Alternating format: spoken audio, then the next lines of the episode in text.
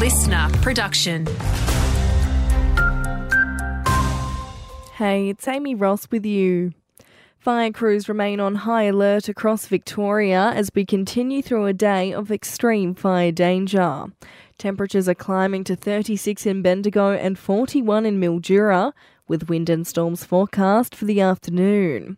Emergency Services Commissioner Rick Nugent says conditions will take a turn for the worse before they get better. With up to 80 kilometre hour winds, followed by thunderstorms and lightning. Meantime, because it's so hot, V Line has been forced to slow down its trains. Partial heat timetables are in place on the Bendigo, Echuca, and Swan Hill lines.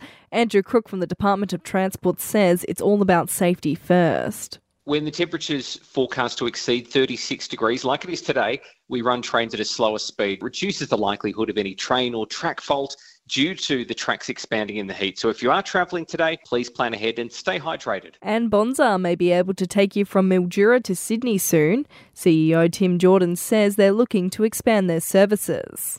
We're constantly looking for new destinations. We live in hope that we can open the Sydney door at some point. That would be a good one. But there are certainly others that we would consider in due course as our fleet continues to grow this year.